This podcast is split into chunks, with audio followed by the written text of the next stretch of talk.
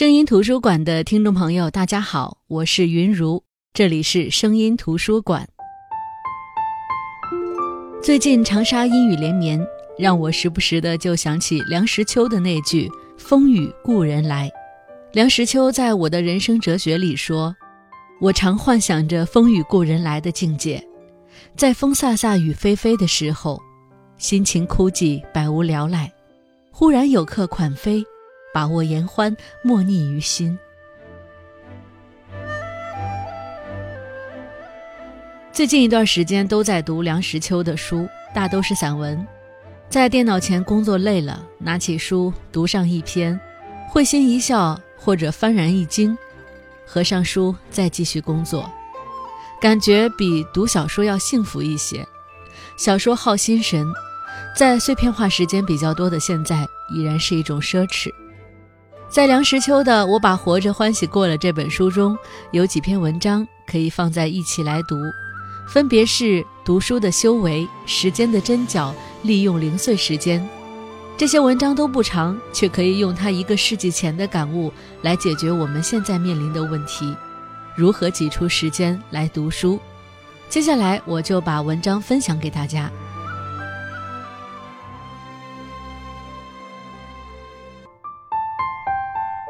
读书的修为，我们现代人读书真是幸福。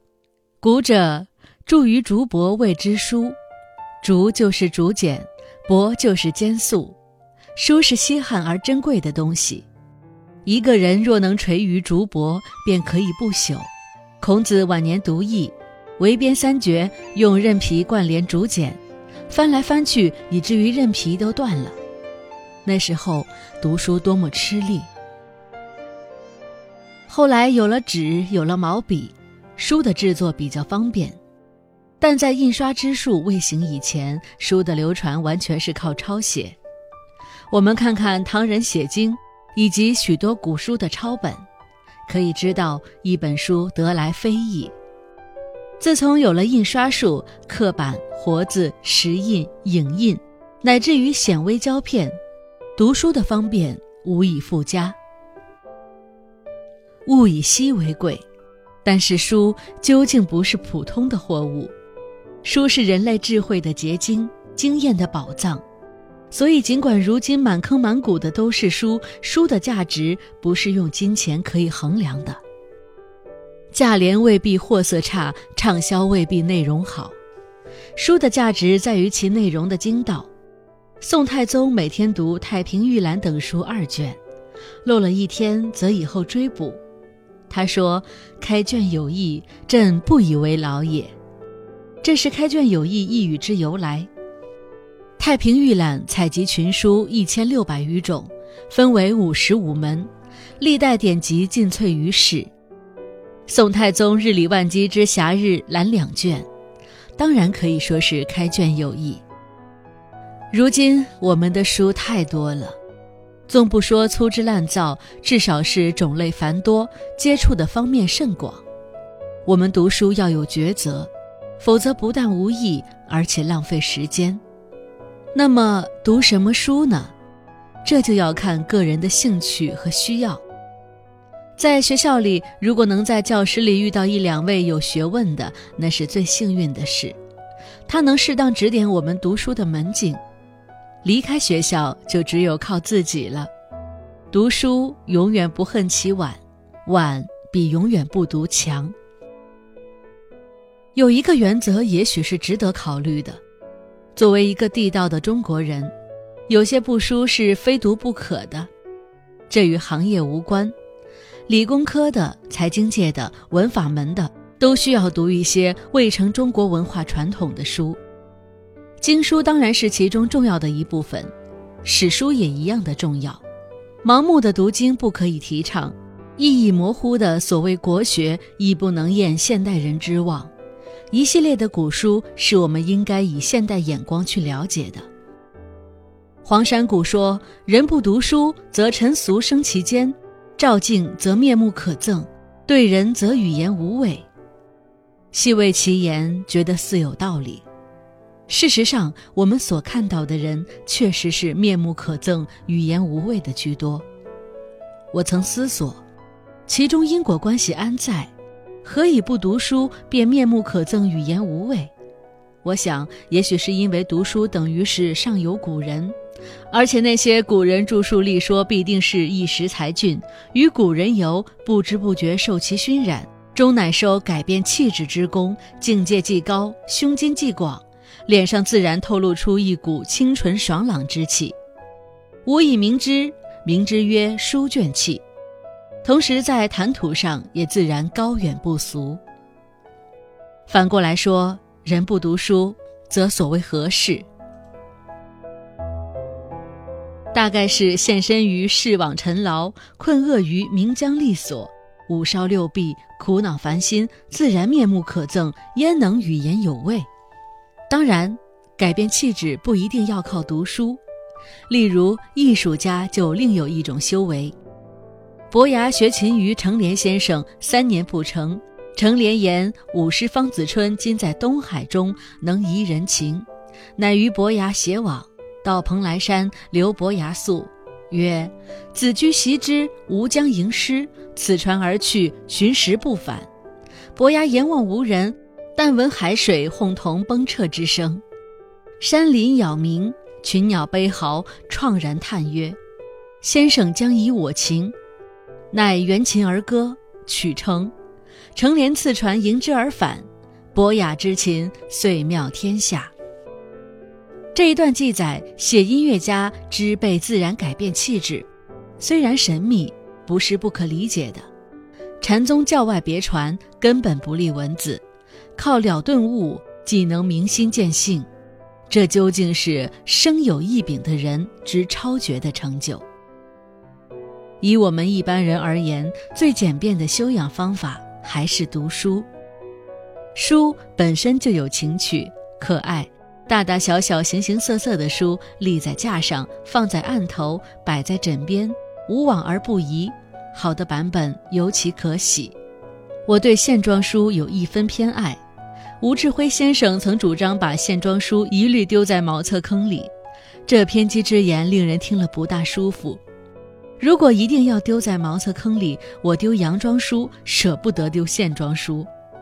可惜现在线装书很少人见了，就像穿长袍的人一样的稀罕。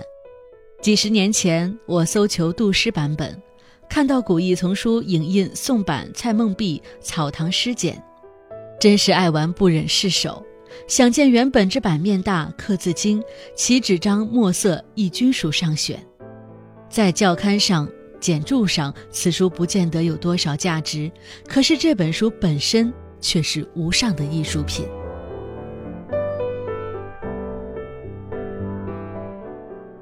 那对于我们来说，读书我们经常会觉得没有时间。那时间究竟是什么呢？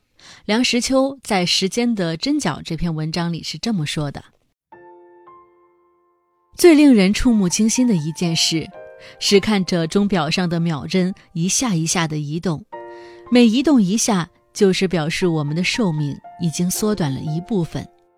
再看看墙上挂着的可以一张张撕下的日历，每天撕下一张，就是表示我们的寿命又缩短了一天。因为时间即生命，没有人不爱惜他的生命，但很少人珍视他的时间。如果想在有生之年做一点什么事，学一点什么学问，充实自己，帮助别人，使生命成为有意义，不虚此生，那么就不可浪费光阴。这道理人人都懂，可是很少人真能积极不懈地善为利用他的时间。我自己就是浪费了很多时间的一个人。我不打麻将，我不经常听戏看电影。几年中难得一次，我不长时间看电视，通常只看半个小时。我也不串门子闲聊天。有人问我，那么你大部分时间都做了些什么呢？我痛自反省，我发现除了职务上的必须及人情上所不能免的活动之外，我的大部分时间都浪费了。我应该集中精力。读我所未读过的书，我应该利用所有的时间写我所要写的东西，但是我没能这样做，我的好多的时间都糊里糊涂的混过去了，少壮不努力，老大徒伤悲。例如我翻译莎士比亚，本来计划于课余之暇每年翻译两部，二十年即可完成，但是我用了三十年。主要的原因是懒。翻译之所以完成，主要是因为活得相当长久，十分惊险。翻译完成之后，虽然仍有工作计划，但体力渐衰，有力不从心之祸。假使年轻的时候鞭策自己，如今当有较好或较多的表现。然而悔之晚矣。再例如，作为一个中国人，经书不可不读。我年过三十才知道读书自修的重要。我批阅，我圈点，但是恒心不足，时作时辍。五十以学艺，可以无大过矣。我如今年过八十，还没有接触过易经，说来惭愧。史书也很重要。我出国留学的时候，我父亲买一套同文石印的前四史，塞满了我的行匣中的一半空间。我在国外混了几年之后，又把前四史原封带回来了，直到四十年后才鼓起勇气读了《通鉴》一遍。现在我要读的书太多，深感时间有限。不过无论做什么事，健康的身体是基本条件。我在学校读书的时候，有所谓强迫运动，我踢破过几双球鞋，打断过几只球拍。因此，侥幸维持下来最低限度的体力。老来打过几年太极拳，目前则以散步活动筋骨而已。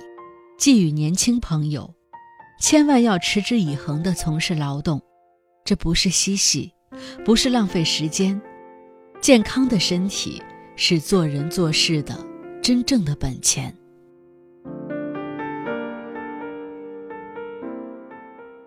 我们现在的生活充斥着手机、电脑，可以说我们的时间很多的时候都是零碎化的时间。有人觉得零碎化的时间把他的生活打得七零八碎的，根本没有办法集中时间去阅读一本书。那么梁实秋的接下来这篇文章就告诉我们如何利用零碎的时间。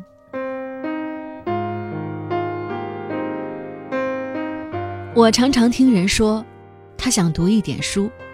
苦于没有时间，我不太同情这种说法。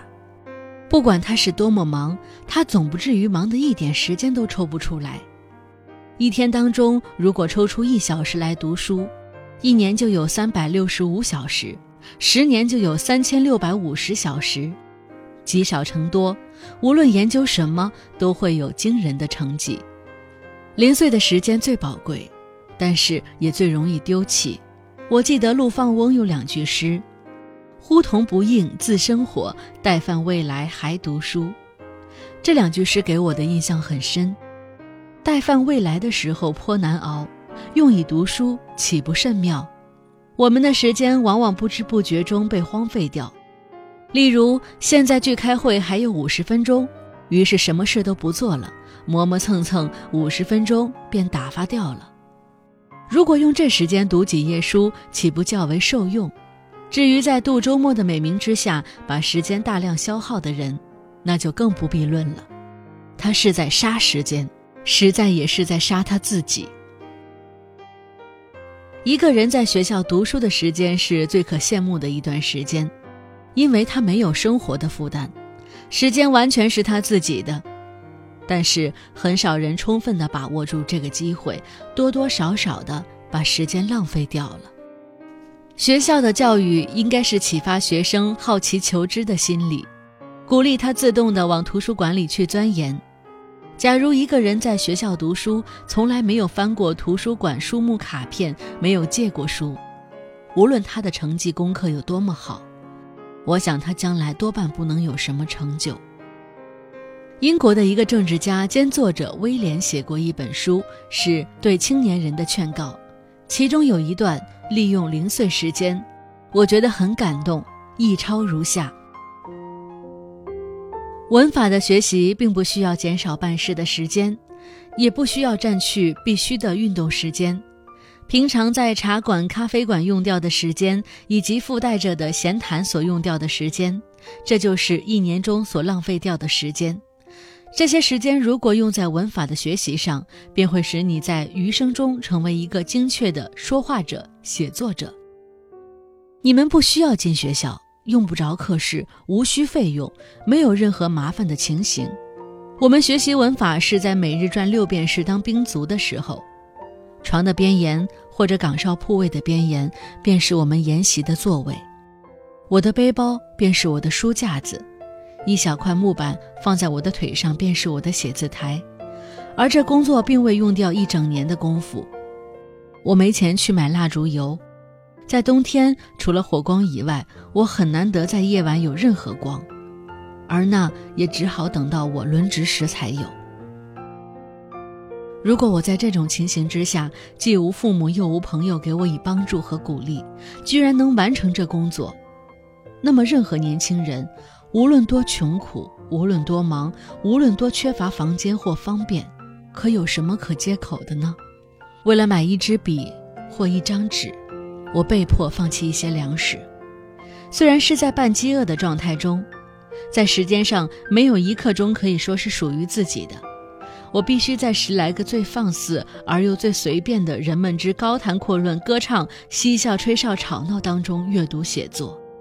而且是在他们毫无顾忌的时间里，莫要轻视我偶尔花掉的买纸笔墨水的那几文钱。那几文钱对于我是一笔大款，除了为我们上市购买食物所费之外，我们每人每星期所得不过是两便士。我再说一遍，如果我能在此种情形下完成这项工作，世界里可能有一个青年能找出借口说办不到吗？哪一位青年读了我这篇文字，若是还要说没有时间、没有机会研习这学问中最重要的一项，他能不羞愧吗？以我而论，我可以老实讲，我之所以成功，得力于严格遵守我在此讲给你们听的教条者，过于我的天赋的能力。因为天赋能力无论多少。比较起来，用处较少。纵然以严肃和克己来相符，如果我在早年没有养成那爱惜光阴之良好习惯，我在军队获得非常的卓升，有赖于此者胜过其他任何事物。我是永远有备。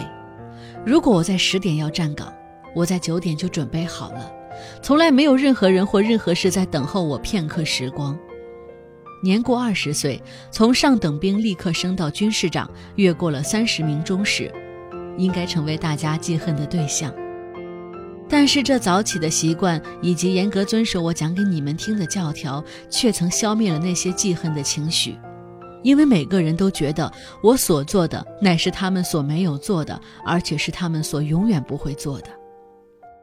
梁实秋说：“威廉这个人是工人之子。”出身寒苦，早年在美洲从军，但是他终于苦读自修而成功。他写了不少书，其中有一部是英文文法，这对于利用时间来说是一个很感动人的例子。